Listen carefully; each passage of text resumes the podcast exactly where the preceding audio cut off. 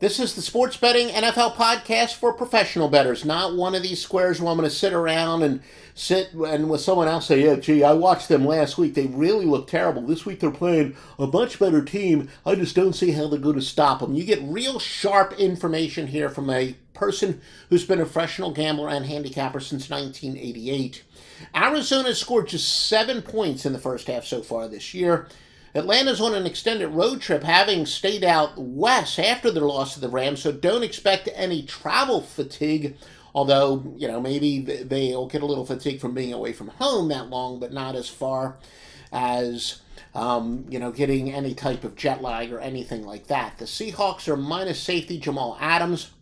Many teams believe the Niners are a better team with Jimmy Garoppolo a quarterback. I'm definitely one of them, of course, as Trey Lance is out for the year, but there's no question in my mind the 49ers are a better team with Garoppolo as their starting quarterback. Maybe it's one of these cases where they take a step back long term, but they take a big step forward short term. Uh, remember, in fact, in uh, most of the sports books, I think all the sports books, the Niners' chances of winning the Super Bowl increased with that Lance injury. Denver is just 16 points combined, and they're minus star safety Justin Simmons. I'm one of these guys. I've been a Russell Wilson fan forever, one of his biggest fans, one of his earliest fans. But against or last year with Seattle, I thought he started to deteriorate just a little bit, and he hasn't looked that impressive this year. I don't think that Denver has one of the elite quarterbacks. I don't think Russell Wilson is one of the top quarterbacks in the NFL any longer. And uh, time remains to be seen, but I do not think that Denver has a very good offense because they got Russell Wilson oh, about two years too late. Chargers quarterback Justin Herbert is questionable. Chase Daniels would be the backup. Also for the Bolts, Keenan Allen is questionable. Quarterback J.C. Jackson and center Corey Linsley are doubtful. For the Saints, quarterback Jameis Winston and running back Alvin Kamara are questionable. The Niners tight end George Kittle will make his season debut. Of course, he's one of the top tight ends in the league. Colts will get their top wide receiver Michael Pittman back, but star linebacker Shaquille Leonard remains out. Chiefs extended break as they played the previous week on Thursday, and they face a Colts team off a shutout loss to the lowly Jaguars. Home teams, after getting shut out, but they're if uh, after getting shut out as a favorite, are two and seven straight up and ATS since 1988. So that would mean the fade the Indianapolis Colts.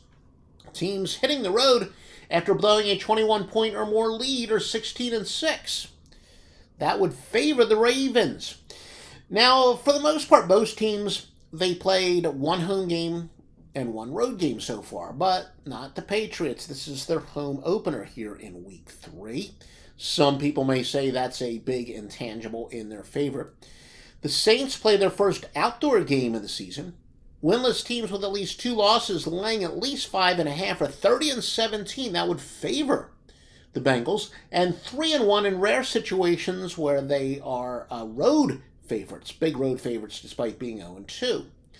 Now, the Falcons are one of those uh, early editions of what I like to call dichotomous straight up and ATS team. They're 0 2 straight up, but they're 2 0 against the spread. That generally means you're talking about a team that's undervalued. A team that does not win but covers is undervalued for the most part, and a team that wins but fails to cover is usually overvalued. Seattle one touchdown their last six quarters. Buffalo 2 0 against the spread by an average of 21.5 points per game. Colts are 0 2 ATS, missing by an average of 17 points per game. That is, yes, they're failing to the spread by an average of 17 points per game. Titans 0 2 against the spread, and they're failing by an average of 15.3 points per game. Lions top over team, they've gone over both games by 19.5 points per contest. Tampa Bay has gone under both by 20 and a half points per game. The Vikings, too, have gone under both of their games, and they've gone under by an average of 17.5 points per contest. Remember, you want the best vetted sports books, go to offshoreinsiders.com or me, Joe Duffy, CEO of offshoreinsiders.com. I got nine NFL winners up for this uh, Sunday. I believe at least Four of the, at least four of them are wise guy plays, the single strongest play in the handicapping industry. If you're watching this before the Saturday portfolio, make sure you pick up on that as well. Please like and subscribe. Like and subscribe for the best content on the internet, short form, straight to the point, and again, not cliches, but gambling information that we, as professional gamblers, use. You want cliches, you want someone good looking, you got other choices elsewhere. But for information that you can win with, will win with, it's Joe Duffy's Picks, the Tailgate Party Podcast, and OffshoreInsiders.com.